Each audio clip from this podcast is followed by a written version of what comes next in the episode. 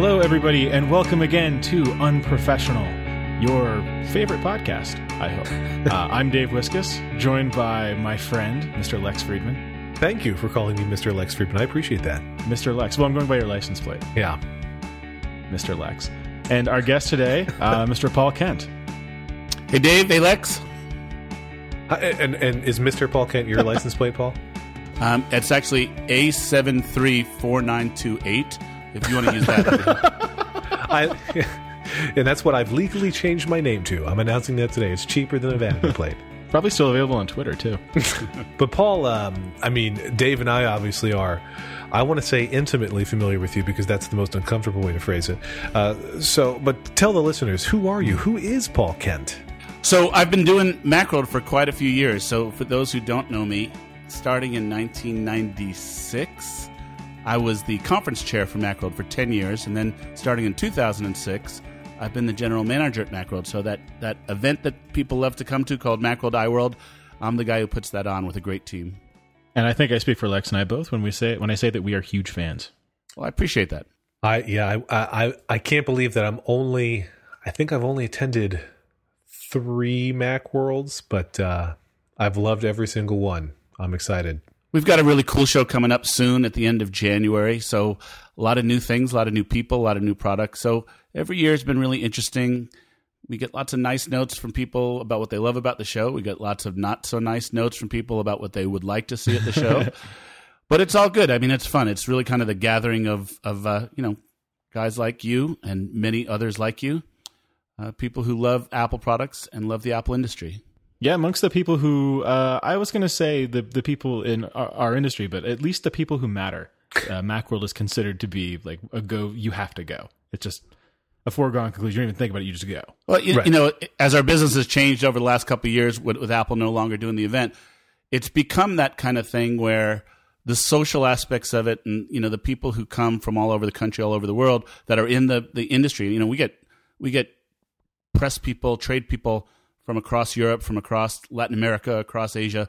And it has kind of become that. It's become a, a different type of vibe, but it serves a really unique purpose. And people seem to kind of like what it's becoming. And, and we're really proud of that. And I know that during Macworld or uh, towards the end of what is it on Fridays usually Cirque du Mac, Uh, it's different every year. This year it'll be Friday night at Cirque du Mac, right? Right, and you're you're in the band. I'm in the Macworld All Star Band. I play guitar and sing. Cirque du Mac being a, this big event where that that, that very Mac World All Star Band performs and rocks out uh, while fully clothed, and uh, for the benefit of a, a loud and sweaty and drunken audience. Who is also fully clothed. Right. The the party is put on by Dave Hamilton and the Mac Observer and Backbeat Media folks, and it started you know several years ago. Actually, the Mac World All Star Band started ten years ago. This is the tenth year that we've been doing this, uh, and originally it was at a, a party that was just kind of an industry party at Macworld New York, and then Dave took it on about six years ago, I think, uh, where you know he was sponsoring and hosting the party and and getting all the sponsors and you know getting everybody you know to come to this. It's really a lot of fun. I mean, it's it's always packed. It's kind of a hot, sweaty mess. I mean, it's people letting their hair down that might not ordinarily be letting their hair down. We have a lot of fun playing music, and we're just kind of a sideshow to the uh, to kind of the fun activities that are going on as as people do kind of celebrate, if you will, meeting up face to face with people that they probably only have a virtual relationship the rest of the year. What I have loved about the Cirque du Macs I've attended is that the only people in the room who seem drunker to me than the the customer, you know, the, the fans watching in the bar are the people on stage. That's what I love. That's a that's a great standard. I can neither confirm nor deny that. okay, I can confirm that. This is unprofessional. If there were ever a time to confirm something like that, it would be right now. Who rounds out the band with you? Good. So it's Chris Breen from Macworld is our keyboard player. Dave Hamilton from Mac Observer is our drummer. Uh, Bob LeVitus from Houston Chronicle primarily is another guitar player. Brian Chaffin from the Mac Observer is another guitar player. Uh, Dwayne Straub, who uh, was a well-known end user in the industry. He used to work out at uh, Lawrence Livermore Labs, uh, Berkeley Labs, actually, uh, is uh, one of our bass players, and then Chuck La Tournous is one of our bass players. So we have uh, you know kind of people coming and going on stage through the night. Multiple bass players, not at the same time though, right? We haven't done that yet, although it's been discussed. Be pretty bassy. Pretty bassy. When did you start playing guitar? I started playing guitar when I was 10 years old. And uh, the story is I was a kid growing up in Rockland County, New York, and sports were everything to me. And I had a bad accident playing basketball when I was 10. And my mother wanted me out of her hair. And so she gave me guitar lessons. And so that's how I spent the winter of my 10th year was learning to play guitar. Yeah, I've been playing since I was uh, 13. And I don't know. It seems like my taste has changed quite a bit since then. I'm 31 now, and in the years between starting and and where I am now, I, I think my style has dramatically turned around. What were you playing when you first started playing? I learned I learned to play guitar by uh, by reading tablature books from Garth Brooks and Nirvana. oh. See, I was totally rooting for dueling banjos. No, uh, it was like how. What better way to learn the bass open chords and bar chords than Garth Brooks and Nirvana? Did you ever mix the two up and like sing Garth songs in Kurt Cobain voice or anything like that? Oh, I should do that. That'd be a great mashup. Totally. I, I never got down the screaming uh, on pitch thing that that Kurt does or did.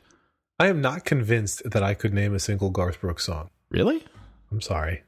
Hasn't Weird Al done a cover of one of those? No, he. I mean, he he did a parody of. Uh, Billy Ray Cyrus a thousand years ah, ago. that's right. But I don't think I know any Garth Brooks songs. Friends in Low Places? Everybody knows that. I know that the one. dance, I know, the rodeo. I know Friends in Low Places. I don't know the other things that you said. As if it's not bad enough that you haven't seen any movies. You also haven't listened to any. Hey, I've seen all three Indiana Jones movies. We ignore the fourth. I do not play the guitar. I can play the guitar one string at a time only. But but I um I, I, had only if he's either strumming or fretting. He can't do. What what I remember about learning a musical instrument, I, I've played many instruments in my day. Uh, Thursday, but when I first played an instrument, uh, uh, you know, with a, a piano lesson, basically, my mom said, "Lex, your sister can't attend her piano lesson today, so you're going to go take it instead. And I thought this was a totally sneaky and backhanded way to try to get me to take piano lessons, and I became instantly uh, extremely opposed. So I had the one piano lesson with Ms. Schiffner, who lived with her female friend. Uh, they were both, I don't know, 75 years old at a minimum. And Ms. Schiffner gave me this one lesson, and I hated it mostly because I felt deceived into uh, being there in the first place. And I said I'm never going back, and my parents really fought me hard on it, and I, I won that battle of wills, and I didn't do more piano lessons, and then it, I you know I would mess around on the piano that we had in the house, and I could eventually, I figured out, you know, that if you played certain notes together, that they sounded nice and things like that. And I could eventually pick out the melodies of songs that I heard. But it wasn't really until college that I got serious about it. I can read music extremely slowly. I'm terrible at reading music, but I can definitely play now better than I could play then. I'm no Chris Breen on the keyboards, but, uh, because he's an, a monster. but, uh, I'm not joking. Chris Breen is a freaking monster on the keyboard. He is absolutely. But, um, do you have other instruments in your arsenals? I'm surrounded by instruments. I've got a keyboard to my right. I've got uh, one guitar to my left. I've got a full drum kit sitting around here. Uh, six or seven other guitars, a bass. I got everything. Yeah, I, I'm just a guitar player. I mean, I can find my way around a keyboard and block out chords, but pretty much guitar. Well, you're you've been fortunate enough to find a competent band. I have not been that fortunate, so I've got to do all this stuff myself. Playing with other people is really a lot of fun. I miss it. I really do. Uh, doing the, the solo artist thing that I'm doing now, it's tough because I miss the collaboration. I miss having somebody to say, "Hey, wouldn't that sound better in C?" Or "What if we did a little thing right here?" Like having that that feedback. I miss it. Yeah, band is to me it's a very communal thing. I mean, it's it's it's about listening to other people and you know adding to a adding to a group effort, and that's kind of part of the rewarding part of it. And also, you know, it's almost get a lot of sports analogies with with musicians because when a team works well together and then it translates and you getting good feedback that an audience likes what you're doing it's pretty cool. I mean i suppose it's like anything. I mean you can even map it to technology. When a bunch of engineers work together to come up with something beautiful or elegant the rewarding the rewarding aspects of it are, are really remarkable. Yeah, it's funny you'd say that since i'm freelance now. I'm i'm in a position of everything i do i do by myself. I'm not going there and yes, I'm saying you, you, can't go there because then he wouldn't be by himself. But um, yeah, you know, it's it's funny because uh, you know, obviously, I, uh, I write most of the day, and writing tends to be most of the time very solitary too. And then on occasion, rarely, but I would say probably maybe once or twice a month, uh, I'll write something with somebody else at Macworld. It's almost always Dan Moren. And when Dan and I write together, we get in a Google Hangout. You're in love with him. Yes, we get in a Google Hangout. We video chat. We have the the document there in the Google window, so we can both type into it at the same time or whatever. And it's it's totally different. And you know, usually, I mean, when he and I write together, it's totally bizarre. But it's you're right though that it's it's very collaborative, you know, where he'll be working on one paragraph and I'll be working on the one that's going to come after it because I know the point he's going to make, and then we'll just trade and go back and tweak everything, and we end up just. I I don't want to say we make each other's writing better because to me that implies that I'm saying that Dan Moren's writing is bad before I touch it, which is true, but I don't want to say it. Um, but you know, it's it's you know, you definitely it's not just that you get you know this is the product of what two people who are good at what they do can create. It's you, you get a new thing that doesn't exist unless you're doing that collaboration. So I can see how that would apply to uh, a lot of creative pursuits. Yeah, if you're working with somebody that's good, they're going to push you. They're going to push you to do things that you either hadn't thought of or that you wouldn't think of or you wouldn't, uh, I don't know, feel the freedom to do otherwise. Yeah, it's a lot harder to grow in your craft if you're solitary all the time. You do need that extra, that outside influence, that outside perspective. And, and like Dave said, if, if that can be from someone who's really accomplished in their field, you know, you're doing all you can to keep up to add something to their, to their life, to their contribution. So I, you know, I think there's place for both. And I think all creative people need to be in their head sometimes, but uh, there's a spark that comes from working with someone that you're collaborative with and that you you know you have you have good chemistry with and clearly Lex you and you and Dan have good chemistry. he will resent you for saying that, but I appreciate it. for me, I my brain is a machine and it, it runs on external forms of validation. I need that. so having some kind of having some kind of feedback, even and this is why I started airplane mode. I got tired of playing stuff by myself, recording and then doing nothing with it. Like I want to hear what people think. I want to hear: Do people like it? Are people buying this stuff? Is it good? Should I change things? Because just me, me alone, I'll never know. Yeah, I'm kind of the I, I, I would be the equivalent of a gym rat of a musician. Like my band here in the Bay Area, you know, we practice every week. We play about 50 shows a year, and and even when we practice, even when we take breaks, I don't take breaks. I kind of sit in the practice room and strum on other things, and you know, just kind of tweak things and work and work and work. But but it's those practices are just as enjoyable to me as as performing because it's ten guys, you know, who are trying to get it all on the same page, and it's a pretty big band, so it's a challenge. But it's very very cool, and and um, all the different It's a 10? Yeah, we have a ten piece band here in the Bay Area called the House Rockers. Holy Rockers. shit! Yeah, five horns. That's not a band. That's an orchestra. Wow, is it like a is it is it an event? Is it an event band? Like, do they? What kind of gigs is it? Is it like weddings and bar mitzvahs, or is it something else? So when I think of yes, ten piece band, to- that's what I think of. Yeah, so the House Rockers are we play like I said about 50 shows a year. Out here in California, I don't know where you guys are, but we have a lot of these. Every town has a summer concert series where where we can play, and some of these for are for as many as three, four, five thousand people. Most towns around here have some kind of summer art and wine festival that there's music at, and then we play a couple nightclubs, you know, around the area through the year. We do a lot of special events, corporate events, you know, when we're hired for them, but um, but primarily, you know, we do these civic concert series. We do about 25 of those a year, which is really fun because, you know, it's two, three, four, five thousand people staring at us for a couple hours and we get to really play what we like to play.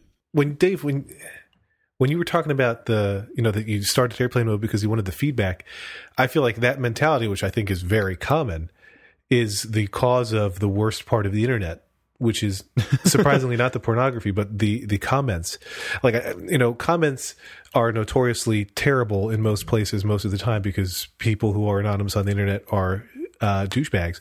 But I feel like you know people had blogs, and you don't want to be writing out into a vacuum, right? You want to know what what do how are people responding to what I have to say? Are you going to to praise me for my genius that I have spilled onto the virtual page, or are you going to challenge me, or whatever? And so I feel like that's it's because of that need that we all have that that everything on the internet or everybody on the internet at least wants the ability to comment on sites, and that's I don't know. comments off always. And it's not that I don't still get feedback. I do. I, I get tons of feedback on airplane mode on my own blog. Everything that I do that would, I mean, I guess Twitter has replies, so that's inherently comments. But most of the feedback I get from the things that I do come through people sending me emails, or if I if I see friends when I'm out, they'll they'll make a comment about something. I don't really believe that people are at their best when they're filling out a comment form. I do want to throw out, apropos of almost nothing, that I also play uh, the harmonica and the melodica. And the kazoo. I don't play the kazoo. Are you a good harmonica player? I'm a pretty good harmonica player. Um, I got a book when I was in high school about playing the harmonica because I decided I wanted to know how to play, and now I have a million in every key. And I, I'm no John Popper, but I can I can get my way around a harmonica. that sounded weird. What do you What do you do with that? Play the harmonica, I guess. Are, are you gonna like? Are you gonna jump into an open box car and ride the rails across the country playing? Oh, dude, you're selling harmonica short, man. It's you know, it's a folk instrument, right? Well, sure, sure. And there, there's music I love that has harmonicas in it. right. I just don't. It's hard to imagine somebody playing that as their primary instrument. I guess is what I'm saying. Right. Well, I mean, I could never play it as my primary instrument because I, I, like you. I most of the music that I've done in my life, I have done solo. And if I were playing as my primary instrument, I couldn't also sing, and it would be. I feel like a solo harmonica performance is a little bit boring. And can you do all that cool stuff like like bending notes and wah wah and all that stuff? yeah, yeah. I got. I mean, I haven't. The truth is, I almost never pick up any of the harmonicas in my home uh, anymore. But when I was active, I was. I, I, I could do all those things. And it I feel like those things are probably easier to learn if you have a teacher, somebody who's next to you and showing you, or maybe now it's easy to learn because you can watch videos on the internet and sort of play them back over and over again. When I was doing it as a junior high schooler in my bedroom with a book that was trying to explain, you know, blow like this, it was hard. It was, it was, shut up, Dave. It was hours of blowing to get that right in my room alone. Just blowing and blowing and blowing. I love that stuff. Like I'm a huge Springsteen fan, and him solo acoustic with a harmonica, Neil Young solo acoustic with a harmonica. I'm really into Ryan Adams. He plays a lot of solo acoustic with a, with a harmonica. It's a great accompaniment instrument. Yes. I just love anybody who will perform with one of those headgear things with a harmonica Yeah. in it, and they have to go back and forth, and they're playing the guitar at the same time. Like that to me is that's I wish I better than a one man band. That's just the epitome of awesome. Yeah. The truth, I, I kind of poked at it, but the truth is, if I if I'm going to learn another instrument, it's probably going to be harmonica. There you go. I'll make some YouTube videos for you. Will you uh, do me a favor and make the videos while wearing a slanket? Yes, I will do that. Okay. Have you seen that video that's going around now? That's um, it's what a what a sound engineer does, and it, the video it, it's been on Facebook getting a little bit viral, but it's like a, a a manager in in the control room with the sound engineer, and like steam is coming off this guy as he's tweaking all these knobs, as as the woman behind the the the um, window is singing, and it sounds beautiful. And then they, you know, the video is the guy, the engineer is just like twisting, twisting knobs, sweating, steam's coming off him. And then they kind of go into the actual performance room, and the woman is horribly off key. I mean, she's just absolutely horrible. And the whole video is about how this engineer, you know, makes something sound beautiful, is what an engineer does. That's awesome. The unsung hero. Yeah, absolutely. Okay, that that's an interesting. Uh, I, I don't want to even say debate because it's kind of just you accept it these days. But uh, tuning, vocal tuning, Hate it. absolutely against it. Yeah, I hate it. You know, to me, music is a is an experience of someone transmitting something real, and as soon, the more you take the real out of it, the less enjoyable it is for me. Now, clearly, a lot of people don't care, but for me, you know, I, I get my art from from an artist communicating something that's exactly how he's communicating it. I used to be very staunchly anti auto tune or anything like that. And what I came to was my job as the artist is is to try to or I shouldn't even say my job. What I'm hoping to do as an artist is to capture the idea that I have in my head in the best way possible. And sometimes that means instead of using an acoustic guitar, I'm using an electric guitar. And sometimes that means I'm using all sorts of effects like uh, like phase shifting and chorus effects. And I'm doing all these things. I also have to accept the fact that if I want to capture the best possible representation, uh, I I might not be capable of doing that vocally without some computer assistance. I'm more saying that you know the music that resonates with me is a little bit more holistically delivered, and and like I said, many many people, you know, don't have an issue with it. I think you know maybe maybe more musicians would like to say that the the concept of of delivering something musically has to do with doing it right, and I can understand that purist view. But you know, I'll give you a good example. My wife hates Bob Dylan with a passion. She just cannot understand how anybody gets into Dylan. And I'll say, well, what about this song? You know, all the songs that she'll know that someone else had, had done. She'll go, oh, I like that song. I like that song. I like that song. And so, you know, I can show her that, that Dylan is, you know, something special. But once I hear, she hears Dylan sing it, she goes crazy. But to me, Dylan's interpreting a story that he wants to tell us. And, and I, I find that magical. So that that's kind of what does it for me. So I, I'm not an auto tune guy. I get that for other people and for this dance music and electronic music. You know, a lot of times that, you know, it seems to have a place, but I kind of like those people who just give you something from the heart. You're clearly Paul into into the live music performance, especially. Do you when you record music, will you punch in? You know, will you do another take if something goes wrong?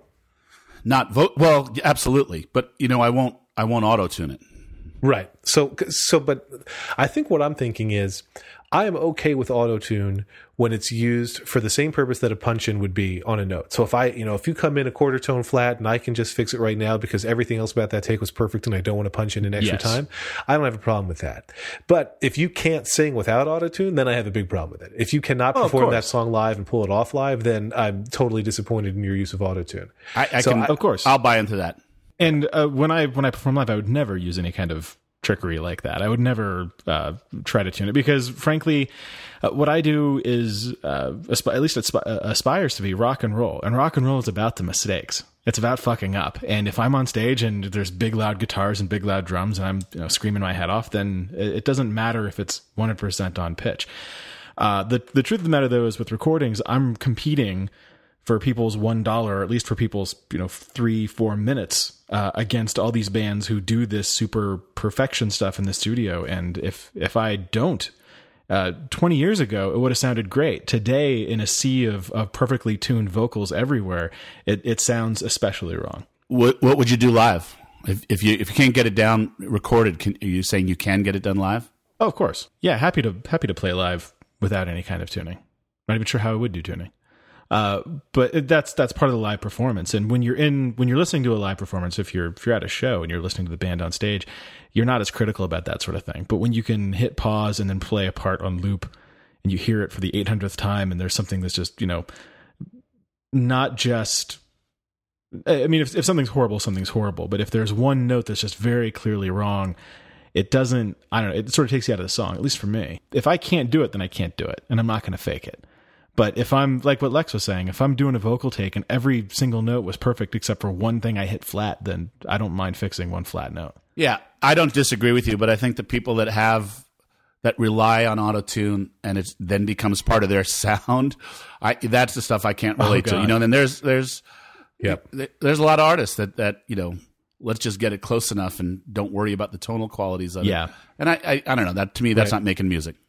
That's getting close. No, Oh, I, I agree. agree. with I you. agree. That's that's like that's you know it's something artificial, and it's the fact that you know these kids today like it really bugs me because it's it's it's a very different way to experience music, if you even want to call it music. It's some it's it's something else. It's like it's the processed food of music, and you know I was thinking that I can go to a live show and really enjoy it because, like Dave was referencing, you know, all of those one-off mistakes are gone the second that they happen. So if you know if you hit the wrong chord, you sing the wrong note, it's a it it it brings you more into the fact of this is a live moment, this is happening now thing, and then b like you know it's, it's vanished, it's in the past already.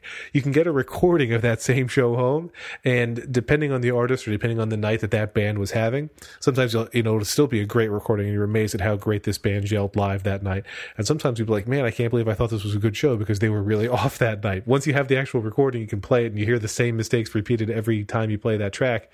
It uh, it takes on a different effect. But I'll tell you, I have a lot, a lot of live material, a lot of bootleg recordings, and the thing is, is that live event is about that moment. I mean, that's that's the exchange that's going on, and if you had a good time, I, it wouldn't bug me at all. It wouldn't diminish that the moment that I had if I lift, listened to something a second, third, fourth, tenth time to find, you know, oh, here comes that note again. If if in the moment, I mean, it's a different beast, a live performance, a different art, a live Exactly. performance. That's cool. No, you're you're absolutely right. It's a it's a completely different beast a live performance. And if I'm if I'm listening to a live record and I hear a band uh, make a, a small mistake, I can kind of laugh it off as being part of that moment, and that's rock and roll. If I'm listening to a record, my expectations are different. Oh, if they went sure. into the studio and they sat down and they had you know hundred takes or whatever it is to get this right, and they still didn't, I would I'd lose respect for them as musicians.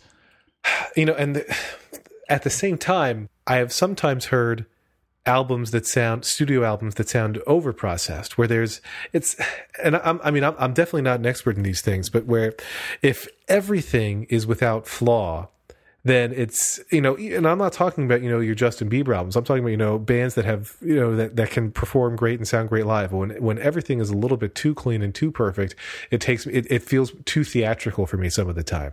So i'm not saying they have to fake in mistakes but you know it's I, not everything has to be fixed. Here's my rule: if I'm tweaking something, if I'm if I'm tuning something in vocals, if I have to, if I'm just off and I have to move it because I can't do another take for one reason or another, maybe it's too late. I live in an apartment, uh, so my number of takes is always going to be a little bit limited. if I'm going to tune something, I will tune it just shy of perfect. I will not get the note dead on. I'm going to leave a little bit of mistake in there just to make it sound more human. I've said that um, Instagram is the auto tune of photos, and I think it, it it works the other way around, and it has this effect of being you get so used to hearing it that you don't think of it anymore. It just becomes part of the music. And at least for somebody like me, I'm imagining Paul that you're the same way. You hear that that auto tune sound, and it it's like nails on a chalkboard.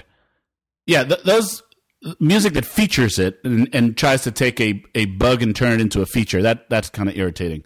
But you know, the stuff like what you described, Dave, that is like, you know, I've done this enough. It it's it's a a, a, a couple of percent away from the perfect note and I want it to be the perfect note. I'm just going to fix it here. I guess, you know, my thought is, is that's probably done universally now. And, um, you know, that would be more acceptable. But, um, you know, like I said, music to me is about an expression between an artist. I, you know, all art, right? Whether you're writing tech articles or you're writing novels or you're or you're making films. All art is about an expression of truth between the person who conceives it and the person they want to communicate it for. I will say of the things i hate in music today auto autotune is not the top. It's the it's the second one on my list. The thing i What's hate top? the most is uh besides the you know the insipid of most of the lyrics, the insipidness of most of the, the lyrics and song creation in general is the uh, I, I hate overperformed vocals where every note has to have a trill Oh, followed yeah. by ten other trills good one on every line. It, it's to me, it's it's and, and, and they're all learning it from each other. They're all and all the different singers are emulating and attempting to outdo each other, and it's it's exactly the wrong thing to focus on. I think in performance and recording or whatever else. It's just I hate it. It kills me. yeah this we sound like the old guys right now. We are the These old kids these days with their rock and roll and their auto tune. what do you think that started with christina aguilera probably back in the Uh, back she's in the definitely 90s patient zero for the the worst of it. I'm, yeah. Well i mean when she did it it was moderately interesting but that everybody tries to do it and does it quite poorly is or, or many people do it quite poorly. And it's really bad for amateur singers because it's there's nothing worse than that when someone who can't do it does it. Or And tries. yet he, Oh, I thought you were going to say it's bad because it makes it that much harder for amateur singers to try to emulate that. It doesn't seem to stop them. right. Fair And point. You just hear the um, you know, when you when you watch. I mean, I don't watch these shows, but when you see the commercials for American Idol and others of that ilk, and they're all trying to do that, or when people can't sing the national anthem before, when, when you feel like you have to make the national anthem your own before a ball game, that's everything that's wrong with America. I mean, that's everything that's wrong with the music because there's no. The way to to make it your own is to not make it your own. Just sing it and Yeah. and put your soul and performance into it and make it be awesome for me. But don't fuck up every single note to show me how great a singer you are. These kids today with their Dan Fogelberg. The only band I listen to is um if I remember the name of that band you like, Dave, I was going to say it now is Jump Little Children. That's the only band I listen yeah, to. Yeah, there you go. It's not true, but I was trying for you. Great callback. I that's that's an interesting point though. When I was a kid and I was learning to play guitar, uh, I mean Garth Brooks was an easy one because they were easy songs and I had kind of heard them on the radio and I was familiar. The music that I listened to when I learned to play guitar though, I listened to a lot of Nirvana. I listened to and it was 92, 93 when I picked up a guitar. And I, of course, I was listening to the stuff that was on the radio, the like that, the, the grunge stuff. And I've been going through recently and getting way back into that, like listening to a lot. I've been listening to a ton of like Stone Temple Pilots and Pearl Jam and Nirvana for the last couple of weeks. I've been on this weird '90s nostalgia kick. But between then and now, my musical taste has changed a lot. And now I listen to stuff that's way more melodic, like Jump Little Children. They they have like a string section in that band. That's not something I would have listened to when I was 13. Dave, we should pause for a moment to acknowledge this episode's sponsor, which is Harvest. You with me on that? I guess. All right. Well, here's let me convince you. Harvest, uh, they're at getharvest.com, by the way, but Harvest lets you track time painlessly from wherever you are. So they've got the iOS stuff, they've got the Mac stuff, you can get it on the web, but wherever you are, you can track time. Uh, so that if you're a freelancer, which I believe one of us is, Dave, This is true. you can generate beautiful professional invoices for your clients with all the time perfectly tracked. You can get automated payment reminders so that you can not have to deal with constantly hassling people yourself to, you know, pay you. You get all the different kinds of time reporting and, and project budgeting breakdowns because it, it logs all the stuff that you log into it so that you can manage your projects, track everything you're doing, and, and know who's getting what from you in terms of time and who owes you what in terms of money. And time and money are like two of my favorite things, which is, you know, why getharvest.com is a place that I visit almost every day. I'm looking at the website right now. I think uh, I use something else for this right now, and I think I'm going to switch. I, I, once again, no joke. I wouldn't say that just for their sponsor. I would say nothing. Uh, I, I honestly think I'm going to switch to using this instead of what I'm currently using. It's it's pretty beautiful. I mean, they've done they've clearly focused a lot on design, and it's not like use your iPhone and you can use a, a, mobile optimized app. It's like we have an actual app. Well, the uh, and I'm not going to mention the competitor that I'm using, but I'm really unhappy with them. And uh, the, the the thing on the website that says fast invoice, uh, fast invoicing and payments. That's uh that would make my life really easy right now. Yeah. And the nice thing is they've got a free trial when you go to getharvest.com. I don't think we have a custom URL. Listen, if you want to go support us, uh, they didn't tell us a custom URL. So if you want to go support us, go to the unprofessional website, muleradio.net, and click on unprofessional and click on the link there because that'll have all the fancy magical tracking Oh, stuff that Harvest thing. wants. Yeah. Yeah. Yeah. It's a very long URL, so I can't I don't want to give out the whole thing, but go and click on it on the website. And but I mean it's a free 30 day trial. So if you're a freelancer, if you do any kind of contract work, uh, you're an idiot if you don't go to getharvest.com and check them out. I don't want to be an idiot. Right. You know what else people should do? No, I have absolutely no idea what you're going to say next. You know, I always I always do this, and I think that instead of telling people that they should follow us on Twitter and uh, like us on Facebook and uh, give us a good rating on iTunes, instead of any of that, I just want to thank our listeners. I want to skip over the asking for anything and just say thank you because we we're holding steady at a really good rating on iTunes right now, and it seems like people like the show, and uh, I'm I'm happy that people are happy, and it's just it's a it's a thrill that people are enjoying this, and I appreciate all the support. Does that mean that I can't even say something like it's slash unprofesh on Twitter and Facebook? Like we're not even going to mention that this time? No, no, we're not going to mention that at all. And we're not going to mention, hey, five star ratings on iTunes really mean a lot to us? Uh, no, I don't think we should say any of that. I think that we should just say thank you. Well, thank you. Nice. What do you listen to, Lex? Well, the, well, I mean, I've talked about the music I listened to on this show before, and uh, what's interesting to me is that the artists I listened to as a kid are still the ones I focus on today. People like They Might Be Giants, and But that's those are specific bands, and I wouldn't even say that's a style. That's not. I mean, it's comedic music, but it's not like genre specific. I, Unless you think of funny as a genre. Oh, I And don't think if They Might Be Giants is funny. Um, I think of the, I mean, the music that I listen to, much of it, with the exception of Al, probably falls into, uh, largely falls into, I think, a folk rock label. Much of it does, at least. Um, but singer songwriter stuff. Right. I'm very I'm very lyrics focused first. I really if I can't enjoy the lyrics, it's it's it's the, you know with women if you don't have if a girl doesn't have a pretty face, then you know a great body won't do it for me anyway because I'm I'm all about the face and with music I'm all about the lyrics. If I don't like the lyrics, then I have a harder time enjoying the song. But what I think I is guarantee you, somebody's going to be angry that you said that. um, that's okay. Um, whoever it is probably has an ugly face. But the the thing that I think is worst about Boom. the thing that I think is worst about my music knowledge today, and I'm okay with it. I'm not embarrassed about it, but I understand that it is, uh, it's embarrass worthy. Let's say is how much music I was introduced to only because I heard the Al Yankovic parody first. So for, for popular music, I should say that I, I wouldn't have known otherwise. I, I knew the song because Al parodied it. That happened a lot. That's kind of sad. That's weird. I'm okay with it.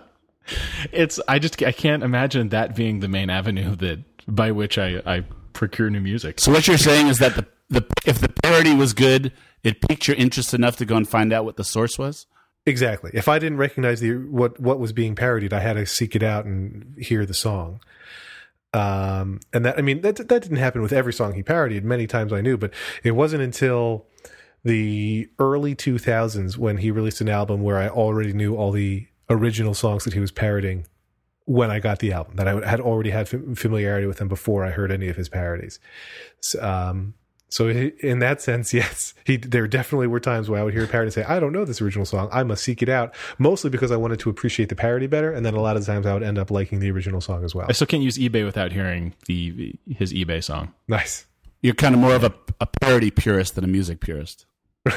well, I mean, I like a lot of original music only musicians, um, but what I what I like is musicians who are serious about what they do, but don't take themselves too seriously.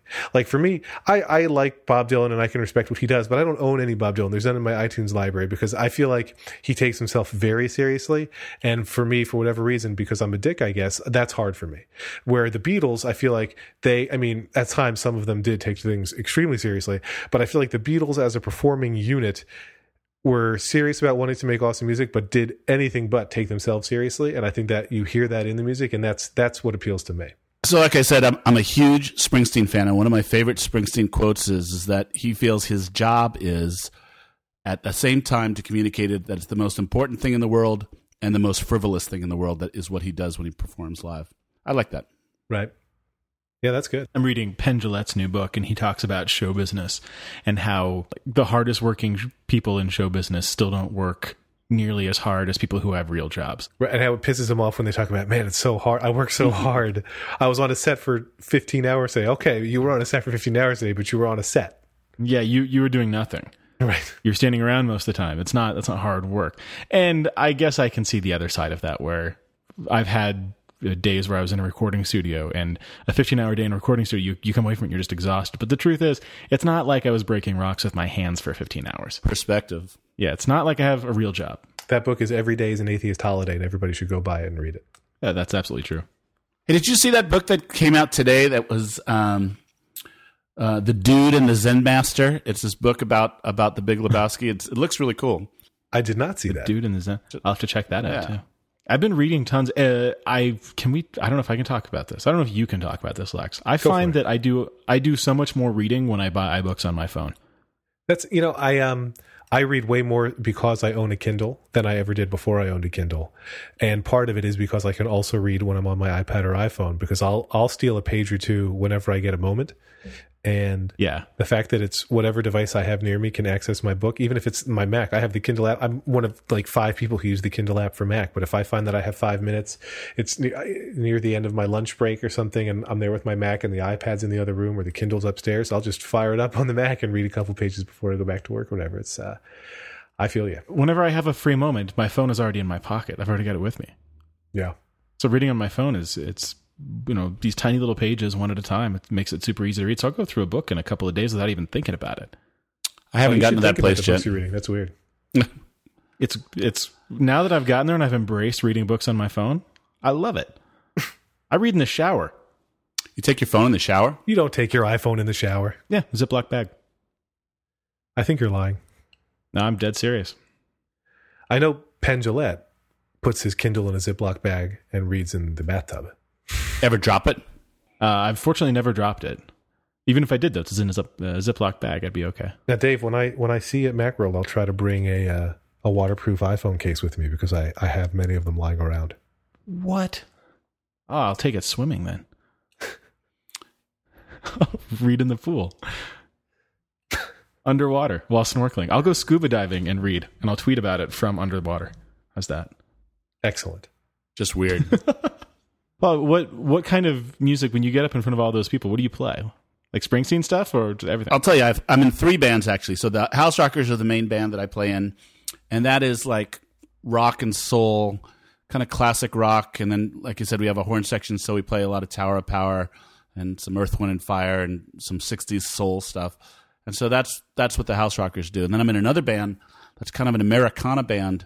It's really fun. It's 16 pieces it's uh, uh, you know kind of mm. plays everything from the band to asleep at the wheel.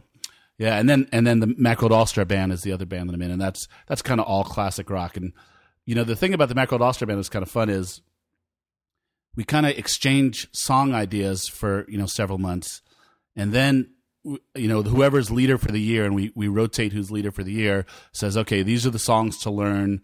These are the songs that went pretty good the last year. Everybody go learn these songs.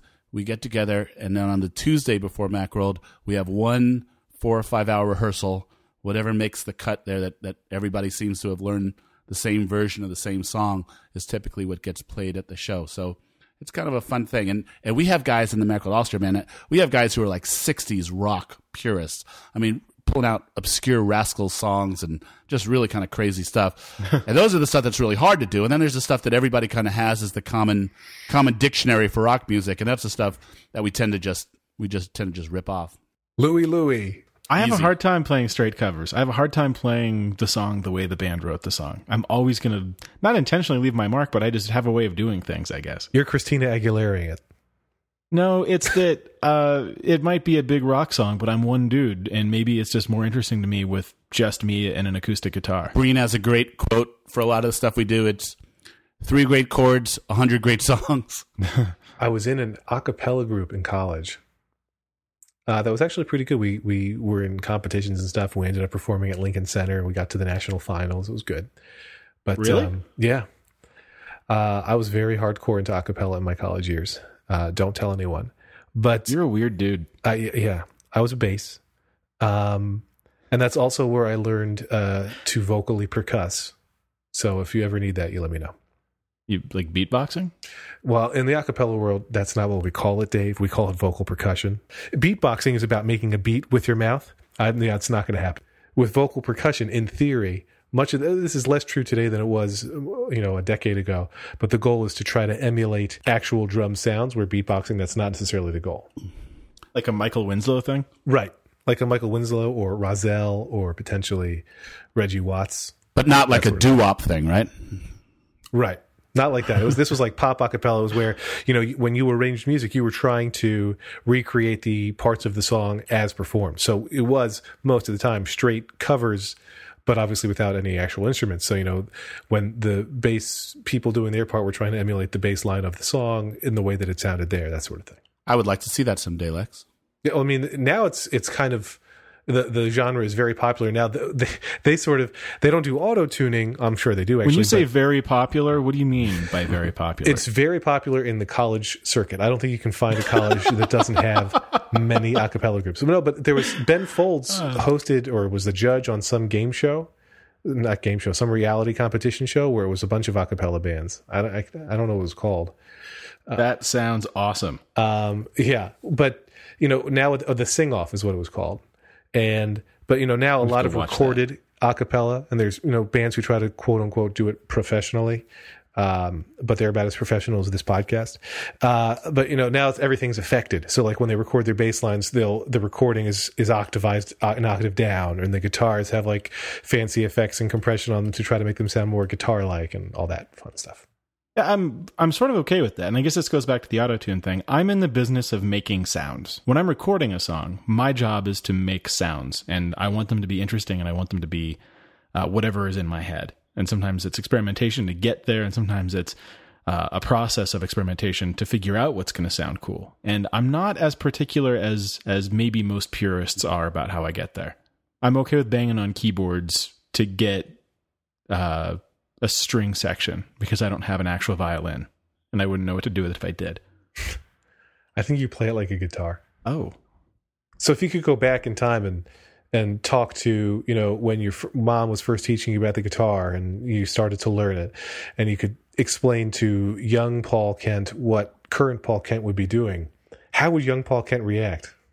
Wow. So I think young Paul Kent was fascinated fascinated with John Denver at nine and ten years old, and um, I think old Paul who isn't? Well, I think old Paul Kent would have said, "Reach a little higher." No, no disrespect to John Denver. You know, I've I've got that same exact thought about Kurt Cobain. I mean, at the when I was 13, I totally looked up to to Cobain, and now I look back, I'm like, wow, he wasn't that great of a guitarist. not a strong, not a strong lead guitarist. That guy. the heart wants what the heart wants. That's true. And music is a visceral experience, so you just kind of like what you like is what you like. And I guess you can get intellectual about it, but either something works for you or it doesn't. Agreed. I think my 13 year old self would be like, "Man, you fucking sold out."